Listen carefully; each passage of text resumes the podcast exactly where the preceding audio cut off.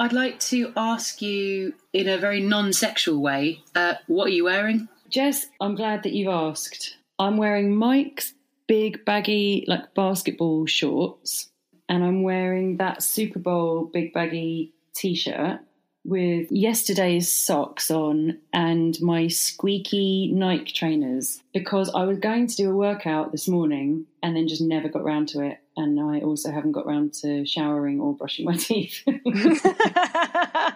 The visual that I've got in my head is sort of Ted Danson in Three Men and a Baby. yeah, it's really, really similar to that. Also, I've had my hair cut just like that too. So Um, okay, great. Millie? I am wearing elasticated waist cotton trews. They're a bit like a jogger, but they're lighter, more breathable. Sounds like a combat combat trouser. Cut- More like a fisherman trowel. Okay. And I'm wearing a red checked shirt with Mickey Mouse emblazoned I know that shirt and I love it. And um, I am wearing yesterday's knickers, and I too have not showered or brushed my teeth today. Wow. Jess? I am wearing a uh, linen dress that it's sort of like a shirt dress, and I got it. I bought it online um, last year, I think, in the sale, and I thought I'll wear that when it's summer. And um, it's sort of now been summer for the last month. Not officially, but I know what you mean. So I've been, um, yeah, kind of mooching around the house in this. Um, and underneath that, I'm actually just wearing my birthday suit. So underneath all your clothes, you're actually just sitting there naked. Yeah, so I've got underwear on, but under that, under that, I'm starkers. But I feel comfortable being that way at home, you know? yeah. Oof, it's all it's all got a bit bit blue, isn't it? Yeah. Speaking of blue, I The band. No, the song, you know, I'm blue, la-dee-da-da. Da-ba-dee-da-ba-da, Before we started this call, it would have been a comedic scene had you been able to see me running around the front room trying to usher out a fly who just would not be ushered. And it was the noisiest fly ever. and you know, when they're just relentlessly headbutting the glass, and you're like, guys, look, Yeah, this window is open. yeah. Uh huh. So help yourself. And then, as the window was open, he eventually flew out as another one flew in. and then I was running around like a blue ass fly, trying to usher these stubborn and stupid flies out of the room. They are And- so stubborn. Yeah, and so stupid. I never really get it with flies and bees and all those things. Do they not have peripheral vision or is it very limited? Because you'd think it's a sash window. Mm-hmm. So you've got a situation where half of the window isn't window, it's just open, and then the other half is Yeah. a window. And they're relentlessly just ploughing into that sheet of glass. And it's like, can they? Is there no kind of sense of any kind of wider I don't. I don't think that would make a difference, though. I don't, I don't think it's to do with what they see. I think it's just like they, they don't understand that that's not thin air. Yeah, I think the concept of glass is totally beyond them. you sort of expect it of a fly because they're kind of like they're wily, but they're also sort of just like big brutes. Base. But when when a bee falls into that trap, you sort of feel disappointed in it. Just like I expected better from you. You can make honey. I think a fly has no trouble seeking out a piece of shit, which it will gladly crawl around on for hours. um, which again, I think ties into the feeling that a fly is a bit of a ruffian. Yeah. A Jack, a Jack the lad. But but yeah, again, it's like you'd expect more from a bee. And everyone's like, oh, they're really intelligent and. You can fucking can't you strap a letter to their leg and they can deliver it to someone? Isn't there like aren't there levels of like beiness that we can't even comprehend of like how clever they are and they've got like an infrastructure within their you know societies and hierarchies and it's like well why the fuck can't you I just think fly out of an what open we're, window then what we're dealing with is very specific skills which are non-transferable. I was sitting in the garden the other day, um, trying to redesign nature in my mind and thinking how good it would be if I could just make things work a little bit more to my will. Like, why can't slugs eat the weeds Mm, instead of the good shit. instead of the good shit? Because that would be great. what are they what purpose are they serving do you think in the food chain What are they contributing? Well, what kind of a question is that? They're in the food chain. Also, like in the Lion King, it's like, but the antelope chew the grass, and that, and then they're the lion's food, and the lions become the grass. And Hmm. a slug feels like it's a dead end. It's just, it's just food A slug feels like a dead end. and and a pest.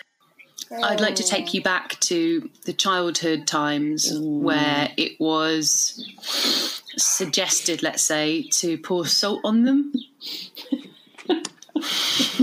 Yeah, I remember that very Um, well because I watched you pour salt on a slug once. I don't know if that's true, but I've heard about people doing What, it. what do you mean? I don't know if that's true. I'm telling you, it's true. We've all learnt a lot, and there are things that we don't do that we used to do that, or we may or may not have done that we now no longer definitely don't do. Yeah, there's far there's far less killing these days, isn't Yeah. there? I think growing up, you have to learn about what's right and wrong, Yeah. and sometimes to learn it, you have to do it. Right. Um, in the same way as being told, you know, don't put your hand in, in the fire, it'll hurt. You have to do it to know. Yeah, like like if I if I stamp on a tadpole, it will die, and I know that now because I did it. Did you? Yeah, I did when I was a kid. No. I know it's awful. it's so bad, isn't it? Oh, Well, the thing is, though, the thing is, as a child, I think those things are par for the course. Um, they're not. I'm not excusing any of it. It's horrible. Um, but obviously, there's a there's a line that's crossed when it's like, yeah, you know, did anyone else used to get frogs and sort of pull their legs off and torture them? You know, that's when it's like that's fucked up. Yeah, like you know when you were little and you used to you'd put a puppy in a microwave. Everyone did that, right? Um, but yeah. But the thing, so so I think like, and especially with insects, like there's some, I, gue- I guess there's a there's a distance between how we view them. They're different from a mammal. Um, and I mean, obviously, from this conversation, we can tell that we think they're fucking great. um, but I think I have a big problem with people, with adults that treat insects in that way. I just Oh, don't yeah. fucking get it. You know, like, oh, I found a spider in the flat, and oh, did you throw it out the window? Nah, I killed it. Why? yeah, I, d- I don't I don't really get that. Oh, I saw a pigeon the other day, and yeah, I just killed it. Why? Oh, I was in my way. You don't need to do that. If I killed everyone who was in my way, I would have killed so many people during this fucking lockdown. This lockdown really, really has um, shown people to be arseholes or not, hasn't it? It's like the world is divided into people who will move out of your way and respect the rules, and people who just don't give a shit. Yeah, and people who are happy for you to walk into oncoming traffic so that they don't have to stray from their path at all. Like, it, fair enough, you're out there trying to stay healthy during this time, but what I will say to 90% of the joggers that I've seen during this time is fuck right off. Because they seem to just think that because they're they're exercising in that particular way, that the rules just don't don't apply. You're fucking huffing and puffing in my face. Like deal with the fact that you're going to have to alter your regular running thing. I would say that I have this same issue with runners or joggers um, all the time. That they ha- they think they have carte blanche to plough through a group of people or a picnic or anything A picnic. because they're wearing sports clothes and have Yeah. a fucking phone strapped to their arm or whatever. And it's like, no, Yeah. we're all sharing the same space. And you don't get more rights over it because you're moving at a faster pace than I am. Exactly. But they're they're in their own world and like their journey and they're living their best life, so they mean Yeah. more than you. I think that those same people have carried that same spirit through to lockdown and they have. ain't nothing gonna change. And I think the same thing with the people who don't move out of the way. Those people are the same people in normal times. When you're walking down a street and you find that you're, if there was a kind of bird's eye view, like if you were looking at the Marauders map and you could see the Yeah. dot that was you, If only. your your tracks would just be a constant sort of zigzag, darting around people, letting people through. Or mine would be Yeah. anyway. And I just started to think like, am I the person doing it wrong then? Because I'm I'm always the one, and this isn't to do with lockdown, but just sort of generally, like, um, if I'm always the one giving way um, and getting nothing back for the most part, Maybe Yeah. I should start just not. Like, what would happen if I didn't? I think you'd have a far happier life not giving a fucking shit. It's a curse to give a shit. Yeah. It is, Millie. However, there is um, Now, here we go. a warm blanket of of comfort that um, comes from the smug satisfaction of knowing that you are in the right, which I wrap around me whenever possible. Yeah. Oh, what's everyone been doing today? I made a coffee and Bailey's cake. God, you are just domestic bliss. That sounds fucking great. It is. Uh, I'm I'm proud of myself because I'm not a very confident cook, and this cake has turned out really well. But I would say that the flavourings are oh. mild. Could have had at least double the coffee, and I think you'd really have to sort of have a Bailey's with the cake in order to get a real sense of Bailey's. What what icing have you got in there, if you don't mind me asking? Bailey's, Just Bailey's. Bailey's with icing sugar. No. yeah, Whoa. Shut oh. up. I will not shut up. Oh shit! I would just eat that straight from the bowl. How do you make Bailey's better? Um, just dump a load of icing sugar in it and make it into a paste. Yeah, I don't know why Bailey's doesn't have an all year round consumption. It's so so good. Um, And I, I remember um, hearing, and I'd like to state this is this is hearsay, but I got into a conversation uh, with somebody about a man called Tommy who used to be in the TV show Ground Force, and he was a handyman who would help structure the gardens along with Charlie Dimmock Yeah. and Alan Titchmarsh. Can't remember his full name. Tommy Um, Walsh. Tommy Walsh. Yes. Um, lovely guy, or he seemed it. And someone had some intel on him, and I'm not quite sure how or why, that apparently his tipple in a pub is a pint of Bailey's.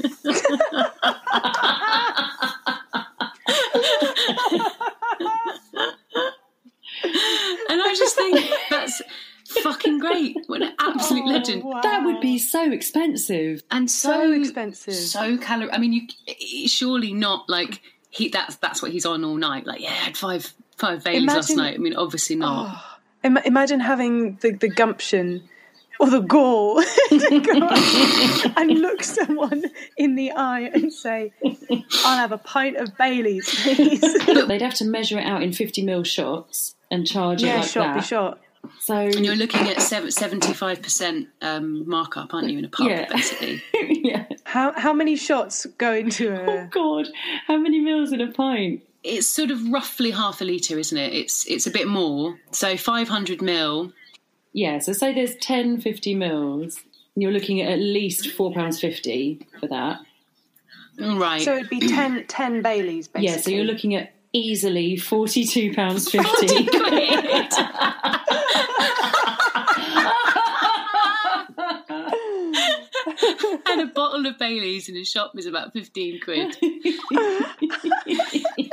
He'd be better off just staying at home, mate. I don't know why he's bothering going to the pub. I want to know how they know this about him because I wonder if it's it's not his regular drink, but it was just there was a sighting of him once, and maybe it was like just a low point or a high point, arguably, Yeah. where he was like, "Fuck it, I'm just going to get a pint," and just asked for straight up for a pint, and then instantly eyes and ears around him just zoomed in on that one thing. and We're like, right, If you ever saw anyone ordering that, you would never forget it and you'd tell everyone that you knew. yeah. Yeah, I think it would. That would be the high point. If I was flying yeah. high, I'd order a pint of Bailey. If not meant to be drunk in pints, I think we can all agree. So my point is, why doesn't he just walk up and say, "Can I have a bottle, a bottle of Bailey's, please?" There's a lot of questions, Jess. just I also hmm. feel like he would have the strength of character to own up to it if it was Yeah. true. Because I don't think he's afraid of anything. He's got no reason to be. You don't. You don't think he's afraid of anything. He's got no reason to be. That's what she's He's got no reason to be. We're very quickly like elevating Tommy Walsh into like godlike status. I just think he's a stand-up, you know, Medium. bloke. Mm, And if he wants to waltz into a pub and buy a pint of Bailey's, I just think fair play. Also, you, someone's someone's hovering outside outside my house. They're peering through my front hedge. what? Is it Tommy Walsh? Oh, I know who it is. It's, it's a false alarm. Don't worry. Well, I tell you what, I realised in my room that the the placement of my mirror means that basically there's a flat that kind of overlook my room. Okay. but if I back away from the window, I'm unseen. So I confidently strut about um, in my birthday suit, and I realised recently that the mirror has Ah. fucked that because I can see them in their flat, and if they if you can see them, they can see you. So um, bless them, they they must have had quite Oh. quite the Does part sight. of you feel like, well, if they're sort of glued to their window, like, like Quite an if, if, I, if I sit like this, I can I can get a glimpse. You think, oh well, fair play. If you've worked for it, then all right. Here you go. Well, part of me thinks that in these times, maybe it's giving them a lift that they need. Um, I mean, I'm not. I'm not kind of performing in any way. It's very much functional movements around my room. The most they're going to see is a girl completely naked, struggling desperately to open a bottle of Baileys and pour it into a pint glass in her room. and then eventually they'll probably see me um, sort of passing out in bed with the, with the bottle still in my hand. and good luck to him. But um, no, but it's funny because I think with the with the Thursday night um, clapping, we've seen here in London, and I'm sure it's the same for lots of people. You see faces emerging, you know, out of front doors and windows that you've never seen. I've never I seen these fucking people, and we live on the same street. I've like never seen all the people who live in my building. I've seen like maybe two neighbours before. And then there's a then there's a, a couple of raised eyebrows at the houses where no one comes out. And someone someone told me the other day, um, this is the the gossip um, from my end. Do you know the vicar never comes out to clap on a Thursday night? Has, has, has someone actually said that? Yes. Is there a vicar on your road? Yeah. Oh, What? Do you, has Watford turned into the Archers? Yes. So there you go. I didn't know there was a vicar on the road. How exciting! You thought of popping round and confessing. Yeah, I don't know the difference between religions, and I don't know which one you confess to. But either way, I'm not going to do that. Um, what I will say is that there is a baby sort of wailing my name, um, that I might have to go and attend to. Oh. Okay.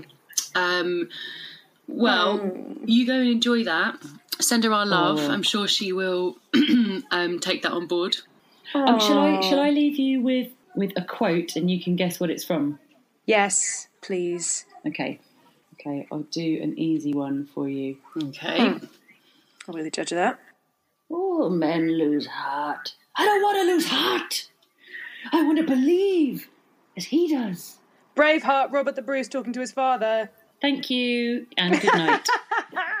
yes. Bye, love. Bye.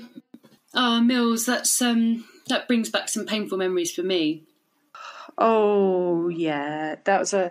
You had a hard time of it, didn't you? And you did look like. Uh, is it leprosy that Robert the Bruce's dad had? And in fact, historically, Robert the Bruce actually died from leprosy. Eventually. Okay, well, that would make sense then. I was a victim. Oh, going way back now. I was a victim probably in about 2013 of uh, bed bugs in a hotel in Dublin, actually. in Dublin. In oh god, not the most exotic of places. Um, and I was absolutely riddled when I woke up in the morning with these awful bites that progressed and progressed throughout the course of the day and became sort of yellow and inflamed and pussy and Luckily, we had a gig that evening, didn't we? yeah yeah so that was the nice part where we had a gig sold out may i add um that that i had to obviously no biggie. form in. So I um, I donned a hat and I think a long sleeved top because it was all on my face, arms, back, body, legs, feet, everywhere. It was fucking everywhere. Tummy, body, PP. Um, and uh, yeah, and sort of troweled, troweled makeup all over, and and got through it with good grace. But then basically the rest of the time on that tour, I wore kind of a shawl around my head to try and hide it. And so I photos were taken of me, and then they were sent on a WhatsApp group with a photo of Robert the Bruce's father. On the so the photo is split in two of of him sort of versus me. Um, Some of the people listening might have actually been at that at that gig. It was at, when we played at the was it the Pepper Canister um, Church. yeah, We did like a couple of nights there, I think. it was. And that absolute legend brought Guinness down the aisle to us. Yeah, he. Uh, we said because it was a church and obviously didn't have a bar, and we said, "Oh, it'd be so." We said, "Can I get you anything?" And they usually give you in your dressing room um, some beers and some, you know, bits of food to kind of nibble on and stuff. And so he said, "Do you need anything else?" And we kind of jokingly said, "Well, a pint of Guinness would be fucking great, seeing as we're in Dublin." And um, knowing that it was impossible, and then I think in the encore. Um, Damo was the guy, wasn't he? And the, the, the door opened and he walked sort of down the aisle of the church with this tray with these three gleaming glass pints of Guinness. A heavenly light shone upon him as he glided down the aisle. And he said, Yeah, well, I went to the pub down the road and told them, and they said, Yeah, it was fine. And he walked all the way up the street, holding, balancing these three pints. Absolute legend. What a legend. I mean, looking back on it, the only thing I regret is not asking for a pint of Bailey's.